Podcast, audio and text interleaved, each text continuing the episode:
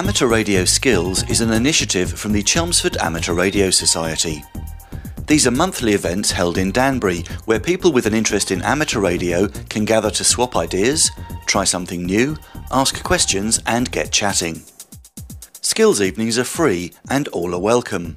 Each month we aim to offer something for those who've just joined the hobby, demonstrations of things you might not have tried before, plus the opportunity to chat, ask questions, and share knowledge. The May 2014 Skills Evening was a busy one. Here are some of the highlights. For the first time at a skills night, a live HF station was active. Thanks to Steve, G4ZUL, Rob M0KCP, and the Essex CW Club for operating this station. Around 25 CW contacts were made on 20 and 30 metres, comfortably reaching Russia using a Buddipole.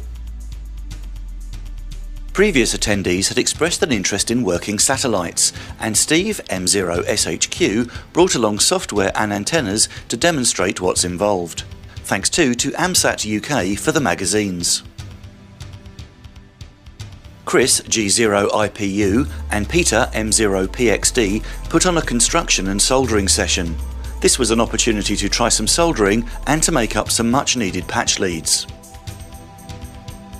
Lightning strikes are something that all amateurs fear, and Nick M0NIB brought along his storm tracking and lightning strike detection kit. Nick's hoping to roll out a system to alert Essex to storms and lightning. Keep an eye on essexham.co.uk for more news on this project. Peter G0DZB's Elecraft made a return trip, this time accompanied by a Raspberry Pi. With this combination, around 50% of the 40 metre band could be displayed on screen. Charlie M0PZT took a break from doing the amateur radio shipping forecast to bring along his backpack portable kit. As ever, the quiz caused some interest and controversy. Thanks to Clive G1EUC for comparing and Murray G6JYB for the challenging questions. Members of the Cars team, Essex CW Club, Essex Repeater Group, and Essex Ham were available to help with questions. Thanks also to Myra and David for the hard work with refreshments, Anne for the cakes, Sarah for logistics, and to everyone else who helped or turned up to make the night a success.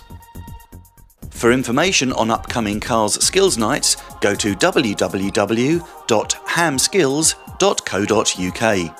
If you're a Twitter user, follow us at Train with Cars.